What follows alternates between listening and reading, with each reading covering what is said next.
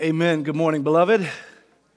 It's good to see you, good to be with you uh, this Lord's Day as we continue our study in First Peter, walking through this book uh, that is a great help, been a great help throughout the history of the church to help Christians figure out how do you live life in a culture, in a world where you are indeed an alien and a stranger, where you don't quite fit in anywhere. What does it look like to be faithful to Christ? This morning, we're going to consider a grace that you have received that perhaps you've never uh, quite considered. Perhaps you've considered but underestimated it. Or maybe experientially, it's a grace that you've missed altogether. It's a blessing that uh, to, to fully enjoy and basking, I want you I want to call to your mind two different pieces of information. I want you to have in your mind your birth date and, and the oldest address you can remember. So if you can remember your home address where you grew up, at least the earliest address you can remember. So for me, October 27th, 1981. Yes, I'm getting old. 1675 Midway Drive, Shelby, North Carolina, 28150. I want you to have your birth date and your address in your mind. We'll come back to that just a little bit later. Again, the context of 1 Peter. Peter's writing to elect exiles, these chosen strangers who were thread, uh, spread throughout the region that spans modern day Turkey. He's encouraging them to remain faithful to Christ, even though they find themselves in various trials, suffering, in fact, because they are followers of Christ. So it's not that the followers of Christ is leading to a better life in their circumstance, but in fact, the fact that they're followers of Christ is leading to persecution and suffering, trials of different kinds in their culture. We've looked very closely at Peter's introduction in the first nine verses of this epistle, and we've meditated and thought on the glorious realities of God's saving work in Christ that we were indeed born again to a living hope according to the foreknowledge of God the Father and the sanctification of the Spirit for obedience to the Son and sprinkling with His blood. That we've been born again to this living hope, and this living hope is to an inheritance that is uh, imperishable, undefiled, and unfading, kept in heaven for us. That we've been again, born again, that we are new, that we're being guarded by Him all the way into glory. So we look in the rear view and we see the death, burial, and resurrection of Christ, the fact that He made us alive again, again and made us born anew. We look in front of us and we know we're headed to glory where there's inheritance being kept safe. And we know that our God who saved us is keeping us, guarding us all the way unto glory. All because of His grace. So much grace. And along with Peter's original audience, we see evidences of this salvation in us if you look again back at chapter 1, verse 8 and 9. Though you've not seen him, you love him. Though you do not now see him, you believe in him and you rejoice with joy that is inexpressible and filled with glory, obtaining the outcome of your faith, the salvation of your souls. It's concerning this salvation now that Peter wants to connect the longing of the Old Testament saints to the privileged status and experience of the New Testament saints. This is how he uh, concludes his introduction with the blessed place that we have in our privilege in redemptive history. Again, it's a blessing maybe you've missed, or at least a blessing that is greater than you realize. I hope by the Spirit's help that's not true when you leave today as much as it is even now. So let's pray one more time and ask for God's help, and we'll jump into the text. God and Father, of our Lord Jesus, there are blessings we often overlook in this text. I know I've been guilty. And so let's ask now, would you give us the grace and the power of the Holy Spirit to swim around in these glories, that we might be encouraged and equipped to enjoy your grace and to give you the obedience you're worthy of, even as we share this grace with the lost and dying world. And we pray in Jesus' name and for his sake. Amen. Two parts this morning the gospel longed for and the gospel realized. The gospel longed for and the gospel realized. And then we'll conclude with a few practical applications to this underappreciated blessing. First, the gospel longed for. Look again at verse 10 and 11. Concerning this salvation, the prophets who prophesied about the grace that was to be yours searched and inquired carefully, inquiring what person or time the Spirit of Christ in them was indicating when he predicted the sufferings of Christ and the subsequent glories. Now, I'm not sure how you think about your Old Testament and New Testament, but Peter demonstrates that Christianity, the Christianity of the New Testament, is not some new religion distinct from Old Testament Israel and what God was doing in Israel. Instead, the New Testament is the fulfillment of the promises of God to Israel in the Old Testament. Peter connects the Old Testament prophets to the New Testament preachers in our text today and demonstrates the centrality of the person and work of Christ. And as he does so, he brings into focus the privilege our privileged place in redemptive history, even in this moment. He, he shows us the prophets of old longed to see the day that Peter's readers were looking back on. There was a longing. And even as you read the Old Testament, there's this, this posture of longing throughout. And, and now, uh, Peter's original readers and even us on this side of the cross see how Christ has answered these promises. From the fall of humanity, as recorded in Genesis chapter 3, there's a longing in the Old Testament for redemption, for salvation, for return to the Edenic paradise that was lost when our first parents fell into sin. In fact, Deuteronomy chapter 18, 15 to 22 records Moses as Israel's first great prophet. Remember Israel on Mount Sinai that saw the presence of the Lord and they were afraid and trembling in his presence? And they're like, yo, Moses, we don't want to get close to that God. How about you go in his presence, you talk to him, and you come back and tell us what he said? And this is what the Old Testament prophets would do. They would spend time in the presence of God, hear from God, and then speak the word of God to the people of God. And so we see this, this, uh, this uh, the, the prophets spread throughout all of ancient Israel, declaring God's word to God's people. For centuries of this longing, Israel's prophets predicted a grace to come. Centuries of longing. Just want to show you three things about this anticipation, this longing for the gospel in the Old Testament, particularly through the prophets. I want to see the longing heart of the prophets and the saints. First, I want you to see it was a labor of longing. Like there's labor to this. Look again at verse 10. Concerning the salvation, the prophets who prophesied about the grace that was to be yours searched and inquired carefully. They searched and inquired carefully about their own prophecies. They wanted to know when the Messiah would come, who he was, how to recognize him, and what the circumstances would be when he would arrive. But this searching and inquiring, even of the prophecies God was giving to them, was not an easy or painless task. They often didn't understand the prophecies. they often labored hard and was like, Lord, help me even understand what it is you're calling me to speak to your people. We see this most clearly, uh, these examples in Daniel, the prophet Daniel. So, just a quick survey. I just want you to look at kind of the emotional experience of the prophet Daniel as he's searching and inquiring about the prophets, uh, prophecies God is giving to him for his people. Daniel 7:15. As for me, Daniel, my spirit was within me, was anxious, and the visions of my head alarmed me. Daniel 8:15. When I, Daniel, had seen the vision, I sought to understand it. 827. And I, Daniel, was overcome and lay sick for some days. Then I rose and went about the king's business, but I was appalled by the vision and did not understand it. Daniel 10, verse 15 to 17. When he had spoken to me according to these words, I turned my face toward the ground and was mute. And behold, one in the likeness of the children of man touched my lips, and I opened my mouth and I spoke, and I said to him who stood before me, Oh, my Lord, by the reason of the vision, pains have come upon me, and I retain no strength.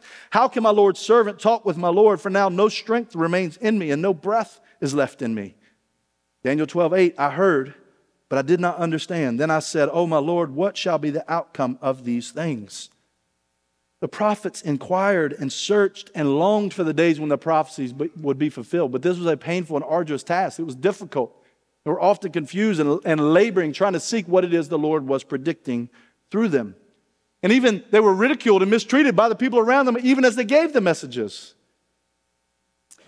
They wondered. There was this longing. Will the day arrive? Will I see the outcome, the, the revelation of these prophecies? Will I see them in person? Will I, will I be able to witness these things? But often, as we read in Habakkuk, what they heard, Habakkuk 2, verse 2, the Lord answered me, Write the vision, make it plain on tablets, so he may run who reads it. For still the vision awaits its appointed time. It hastens to the end, it will not lie. If it seems slow, wait for it. It will surely come, it will not delay. Now, friends, in a day of Amazon Prime, and same day delivery and grocery pickup and immediate answers to any question you have in the palm of your hand. Few of us have any idea what it's like to be born with longings passed down to us from previous generations. Our African American brothers and sisters experience this longing perhaps more than the rest of us. But even consider 400 years alone of God's silence in the intertestamental period between the Old Testament and New Testament. 20 generations or so came and went without hearing another prophecy, let alone seeing it fulfilled. The prophet's labor was a labor of longing. Secondly, I want you to see the prophet's labor was a labor led by the Holy Spirit. So again, they're longing, they're searching, they're inquiring of what? Verse 11 inquiring what person or time the Spirit of Christ in them was indicating. Spirit of Christ, this is a reference to the Holy Spirit, the helper, whom proceeds from God the Father and God the Son, who fills Christians at Pentecost and beyond. So, though the Spirit didn't indwell Old Testament believing saints like He does the New Testament believing saints now, He did fill or anoint uh, in order to accomplish prophecies and then particular works in redemptive history. The, the Spirit would fall and anoint His prophets for this work. Peter elaborates on this in uh, 2 Peter, in his second epistle, chapter 1, verse 20, where he explains the orthodox doctrine we call the inspiration of Scripture. 2 Peter 1, verse 20. Knowing this, first of all, no prophecy of Scripture comes from someone's own interpretation. For no prophecy was ever produced by the will of man, but men spoke from God as they were carried along by the Holy Spirit. So we see here God used human agency and their personality and their language, but He carried them along by His Holy Spirit to write the scriptures. It's worth even right now when we're going through a text like this to point out the Orthodox Christian beliefs about the inspiration, inerrancy, infallibility, authority of the Old and New Testaments. At King's Cross, we stand in line with historic Christianity and our beliefs about the scriptures. We teach in our Connect class, and even uh, uh, you can find on our website. In our nine core beliefs, we state this in the second article The Bible is God's Word. The Bible is God's written revelation of Himself to mankind, divinely given through human authors who were inspired by the Holy Spirit. It is entirely true, totally sufficient, and completely authoritative for matters of life and faith. Article 1 in our Statement of Faith, which is a revised version of the New Hampshire Confession of Faith from 1853, reads this Of the Scriptures, we believe that the Holy Bible was written by men divinely inspired and is a perfect treasure of heavenly instruction that it has God for its author, salvation for its end, and that the truth within is without error. That it reveals the principles by which God will judge us and therefore is and shall remain to the end of the world the true center of Christian union and the supreme standard by which all human conduct, creeds, and opinions should be tried. We'll talk more about the practical implications of this in just a few minutes. But what I want you to see primarily right now is notice that this labor of the prophets was, was, was indeed a labor and that it was led by the Spirit. So it was a, a labor led by the Spirit, thirdly, looking for the Christ. A labor led by the Spirit looking for the Christ. Look again at verse 11 in its entirety.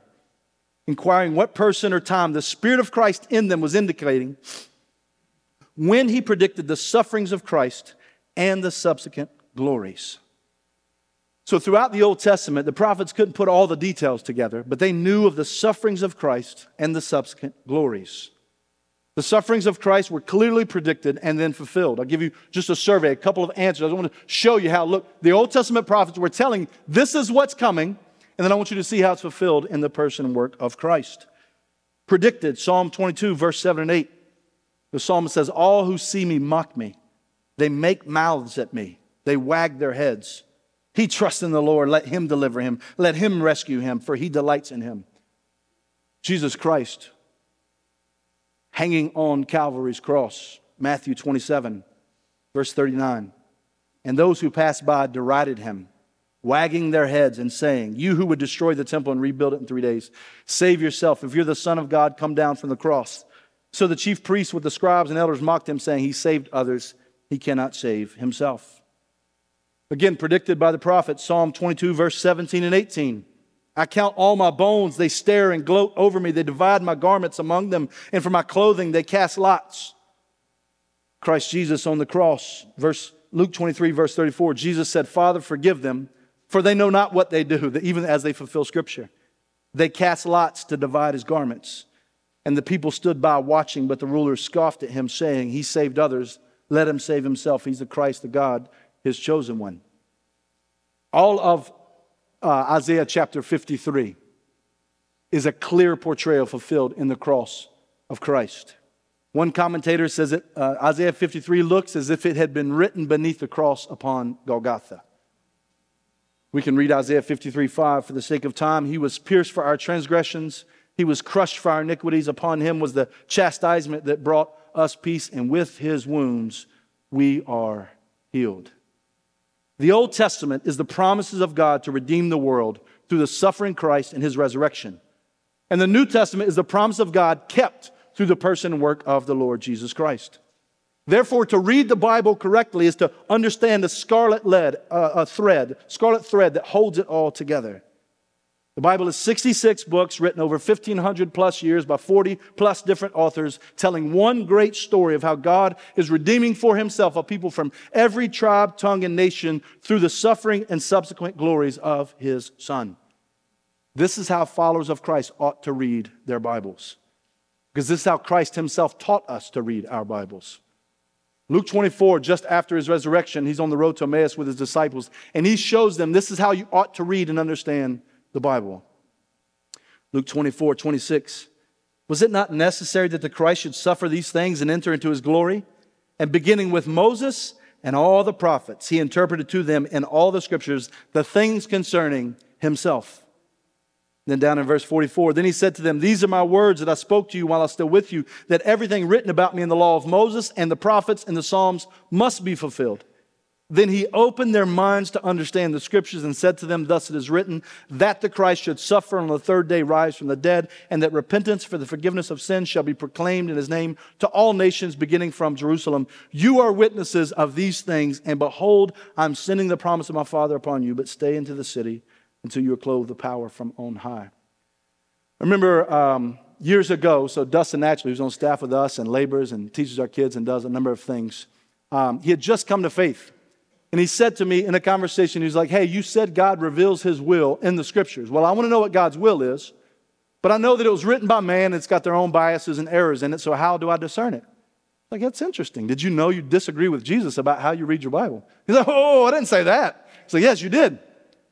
And I read to him Luke uh, chapter 24 and said, Man, we need to start thinking together about why you disagree with and think Jesus reads his Bible the wrong way. And obviously, he was very uncomfortable with that statement. And we begin to have conversations saying, no, no, what do the scriptures testify about the scriptures? How does the Bible tell us to read the Bible? Now, some, uh, maybe, maybe professors in, in your university is going to say, hey, this is circular reasoning. They're going to do the same thing with science or medicine or whatever they're, they're working with as well. But we need to understand, though, how did Christ read the scriptures? And do we think he read them correctly or not? And we look at Luke 24 and he tells us clearly in that text, all of this was pointing to me. All of these prophecies were pointing to me. all of this is filled in me. If you're going to read the Bible correctly, you must read it with Christ Jesus, his person and his work at the center of all scripture. If you've got questions about that, I would commend Taking God at His Word by Kevin DeYoung. It's a little book I gave to Dustin even that day, and I said, hey, read chapter one, we'll talk about it uh, the next time we get together. I gave it to him the next time we got together. He was like, I read the whole thing, totally makes sense. Next question. And I knew we were in for a journey together. But anyway, I want you to see the prophet's labor was one of longing led by the Spirit and looking for the Christ. The bullseye of the meta narrative of Scripture is the cross of Christ. This is why Paul said in 1 Corinthians 2 2, I resolve to know nothing among you like Christ and Him crucified. If you miss and you misunderstand the centrality of the cross of Christ, you will misunderstand the Bible. You must read it with the cross of Christ as the hinge of all Scripture. His death, His burial, His resurrection is the center of the Bible and of human history. Therefore, the more you think on this, the more you'll realize, at least a little bit, a little bit more, how much the prophets long to see the day that you and I can now look back on. Theirs was the day the gospel was longed for. Ours is the day the gospel has been revealed, which leads to our second point the gospel revealed. The prophets didn't make it to the realization of God's promises. Now, they did make it to the end believing and trusting. This is highlighted in the Hall of Faith in Hebrews chapter 11 that they were longing, they were trusting, they were believing his promises, and they kept believing those promises all the way to the end.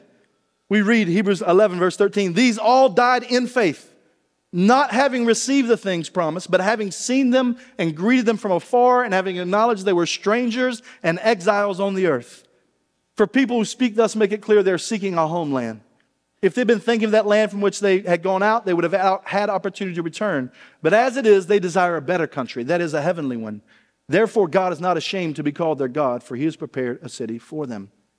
They had the revelation of the promises, but not the realization of them. Now, we can identify with them in part because we're anticipating and longing for the second coming of Christ. So we understand that longing in part. But where we're in a privileged position is no, no, no. What they were longing for in Christ's first coming has already happened, and we're now on this side of it. And that's what now Peter is trying to help us understand. No, no, before I get and move on from this introduction, I need you to understand the privileged position you sit in as a Christian. These prophets labored and they longed for the day you take for granted. They labored and longed for centuries and centuries and centuries for things you don't even think about. And so Peter wants to show us that, not to, not to confront us and beat us up, but to say there's a blessing here that perhaps you've never really caught on to and enjoyed. As for the particulars of sufferings and subsequent glories of Christ, Peter's original audience, and indeed every believer this side of the cross who has read this epistle, has this privileged position. Look at verse 12. It was revealed to them, that is, the prophets, that they were serving not themselves, but you, in the things that now have been announced to you through those who preach the good news to you by the Holy Spirit, sent from heaven, things into which angels long to look. When you read your Bible, perhaps you're going to read through the Bible in a year plan as I am right now. When you read, and it's laborious in the Old Testament, when you read the Old Testament, you need to read it remembering the prophets labored for you. They realize we're laboring for a coming generation. We're, we're, the work we're putting in is going to be enjoyed by a future generation that we don't even know. This was the grace that's to be yours as we opened in verse 9. The New Testament believers scattered throughout modern day Turkey as they read this for the first time are fulfillment of this prophecy. And Christian, so are you. There were centuries of Old Testament saints longing for the coming Messiah, trusting in God's grace and mercy through the Messiah to come. But some 2,000 years ago, he came. He lived a perfect life demonstrating authority in his teaching and his miracles, unlike any who had ever seen before. And then he suffered and died on Calvary's cross, not for any sin of his, but for mine and your sin, for the sins of those who would trust him by faith, even reading this letter uh, the first time. He died the death that we deserve. He took on the wrath of God that we might take on the cup of salvation. And then the subsequent glories. He got up from the dead. He rose again to new life.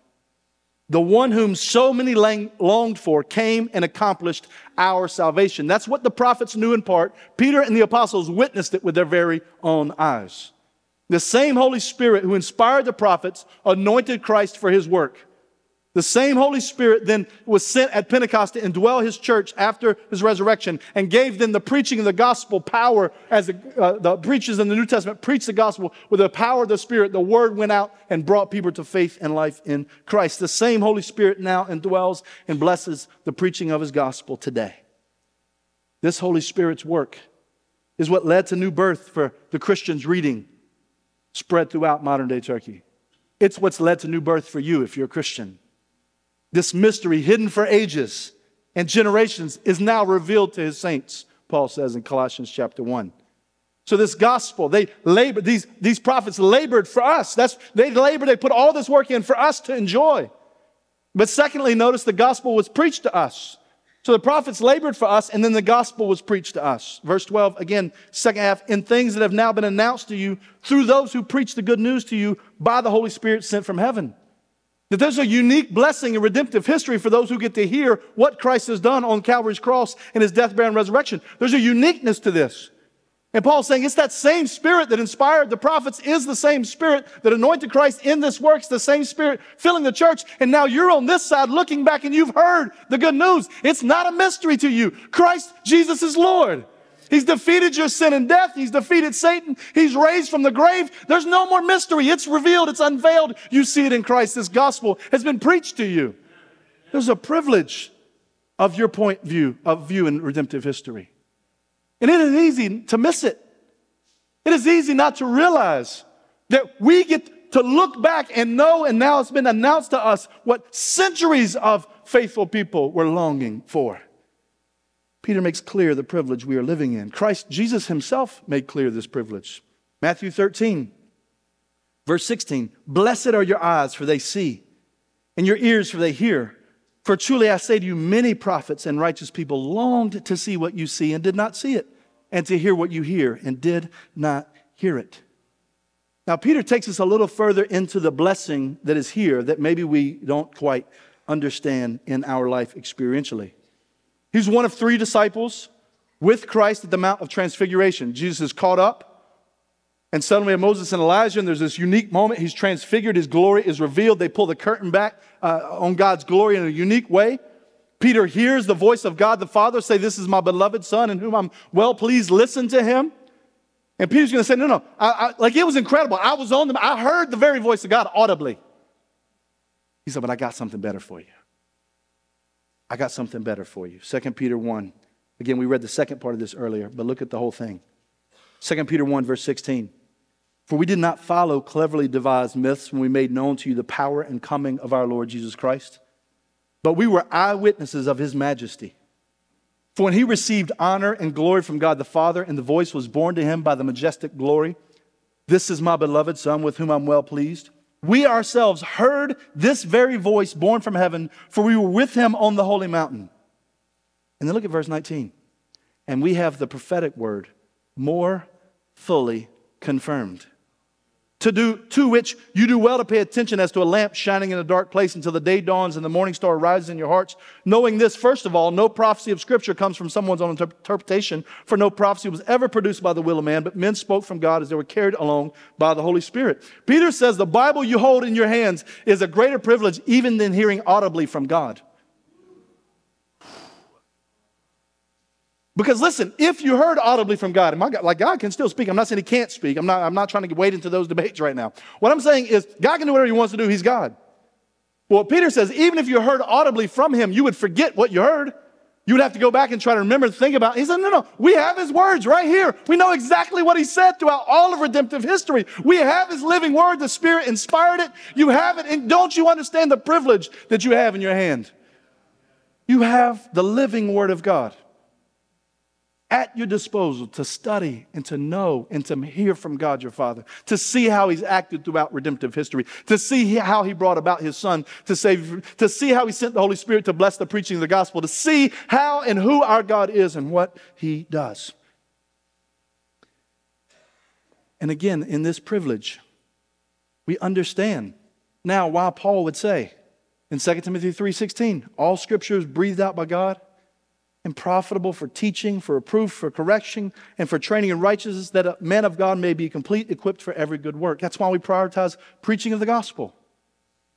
Because we know the Spirit of God works on the Word of God to bring about the will of God. This is how God works, it's how He's always worked. And so we preach this gospel. The prophets labored for us, the gospel was preached to us. Thirdly, the angels long to look into God's grace to and through us. What a thought! So the prophets in redemptive history are laboring on our behalf and for us. The gospel's been preached to us on this side of, of Calvary's cross. And now the angels are longing to look into what God is doing in his redemptive history in and through his people. The, the things into which the Holy Spirit longed to look. Think about this reality. All of this leaves the angels in awe, certainly singing, Holy, Holy, Holy. The angels see our privileged position as, as people who God has redeemed, as the people who's gathering from every tribe, tongue, and nation to form into this new holy priesthood that He's going to say, This is my chosen, this is my beloved, this is how I'm going to show light and darkness in a dark world. And the angels are like, Yo, this is incredible. Like they're longing to get a glimpse and see how God is orchestrating redemptive history. And they're, they're looking at our life, singing praises to God. And there's, a holy jealousy that they're like, Man, I wish I was in on this like they are. Do you understand the angels are celebrating, looking into what we're doing even right now? That as we walk with Christ and He conforms us to the image of Christ by His Spirit, convicts us of sin and righteousness and judgment, we turn to Christ, we ask for forgiveness, we're, we're reminded of the blood of Christ and the cleansing of Christ and the Spirit dwelling within, He conforms us into Christ's image. The angels, angels are like, this is beautiful. Angels longing to look into this. If the angels long to look into it, Shouldn't we think we probably should look into it as well? Surely they're smarter than we are. They've been around a long time. They've been learning a long time. They've been longing to look in for a long time. That's why Spurgeon says Does anyone suppose that he knows all about the gospel and does not need further hours of study, thought, and prayer? Poor miserable fool. Angels who are vastly superior to us in intelligence desire to learn and know more. This is a grand thing. As the angels are such deep students of the things of God, let us try to be the same. Karen Jobes, she says, comparison with the, and she, and she looks at the two groups, the prophets and then the angels. Comparison with the first group situates Peter, Peter's readers as privileged historically, and with the second group, cosmically. Of all the times to be alive in human history, it's a supreme privilege to be alive in the period of history following the coming of Christ when the gospel is clearly preached. Christian, the angels look into your experience with a holy jealousy unto the glory of God in Christ. Do you know how blessed you are to be alive in this moment in redemptive history? The prophets longed for this day. The angels longed to study God's work in this day. You live in it. You're here now. Let me conclude with a few applications. So, again, you've received more grace than you realize just by being on this side of the cross, having the gospel preached to you through the Holy Spirit inspired scriptures. You live when the predictions of the prophets have come to pass and the suffering and subsequent glories of the Lord Jesus. And Peter wants you to feel this blessing so you might be able to endure as a stranger in a strange world. So again, remember what Peter's doing with this whole epistle is look, I know you're about to be going through. I know you're going to feel like a, a stranger and an alien in a foreign land where you don't quite fit in anywhere except with the people of God.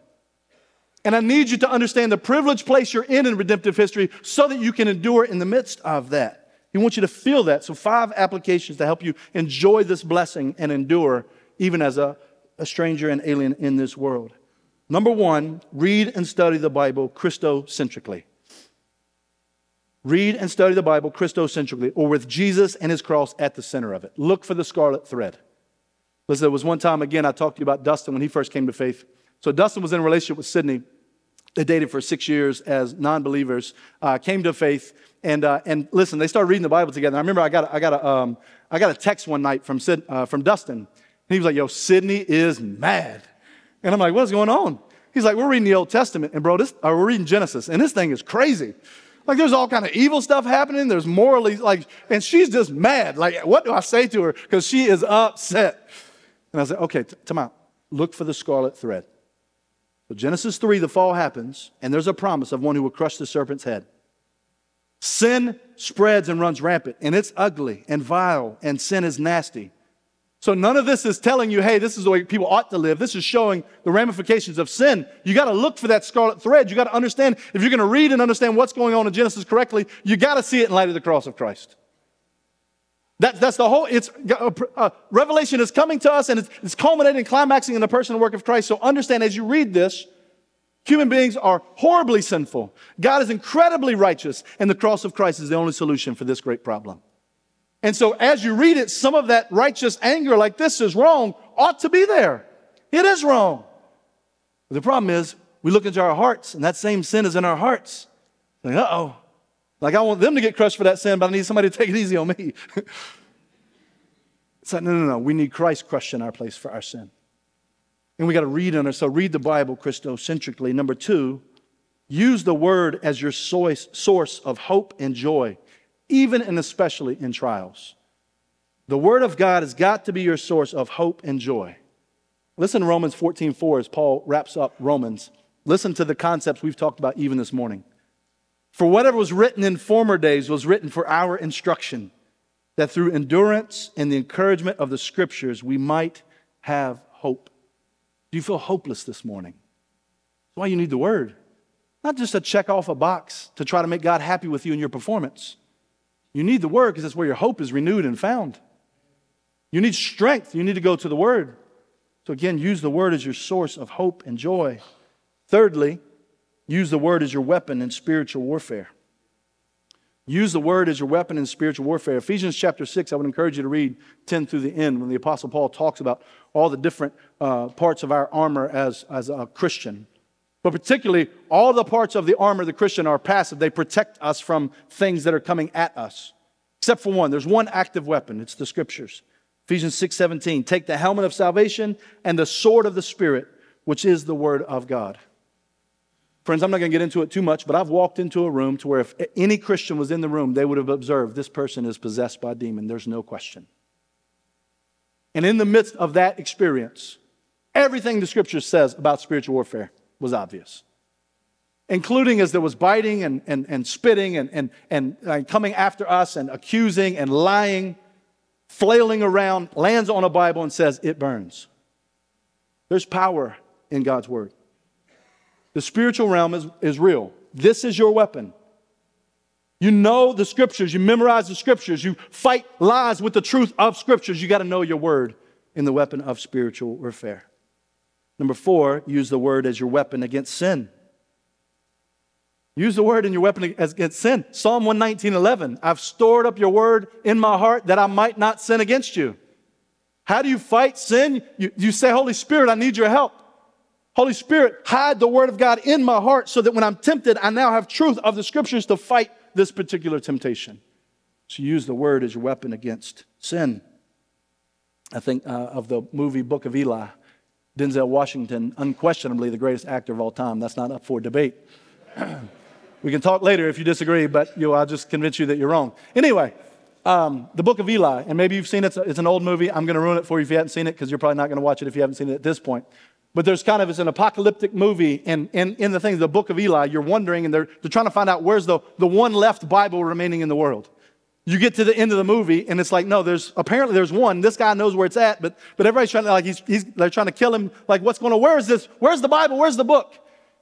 And then he sits down and he says, Genesis 1 1, in the beginning. And he quotes the whole Bible, and kind of the movie goes off. Understand and praise God that you have the word to fight your sin. Memorize it, hide it in your heart. Say, God, I want to know your word. I want to be able to recall it in the moment of battle. Fifthly and finally, praise God for the privilege He has given you. Your address, your birth date, October 27, 1981, 1675 Midway Drive, Shelby, North Carolina, 28150. Call to mind your birth date and your address. And think about this. Listen to Acts 17, verse 26 and 27. And he made from one man every nation of mankind to live on all the face of the earth, having determined allotted periods, birth date, and the boundaries of their dwelling place, address, that they should seek God and perhaps feel their way toward him and find him. Yet he is actually not far from each one of us. Before the foundation of the earth, God determined your birth date and your address and that those would happen this side of the cross. That you might hear the gospel preached, that you might repent of your sin and trust in Christ and be born again and receive his spirit, that he might guard and guide you all the way to glory, to this inheritance that's imperishable, undefiled, and kept in heaven waiting for you. And before the foundation of the earth, he knew that address and that birth date. And in his sovereignty, even the awful things that you've gone through, he'll work together for your good. Somehow in the end, you will agree. And so we need to understand in this moment how do we know this? Because of grace. So much grace. So understand being where you're at in redemptive history is an incredible privilege. You walked in this morning, you may have overlooked or under, un, underappreciated the blessing of the word in your hands, the spirit dwelling within, and the moment in history God has placed you. Don't walk out that way. Walk out with the joy and privilege that the prophets longed for that the angels are still longing to look into. And even I'll close with Romans 16, verse 25. Now to him who is able to strengthen you according to my gospel and the preaching of Jesus Christ, according to the revelation of the mystery that was kept secret for long ages, but has now been disclosed and through the prophetic writings has been made known to all nations, according to the command of the eternal God to bring about the obedience of faith to the only wise God, be glory forevermore through Jesus Christ. Amen. Let's close in prayer.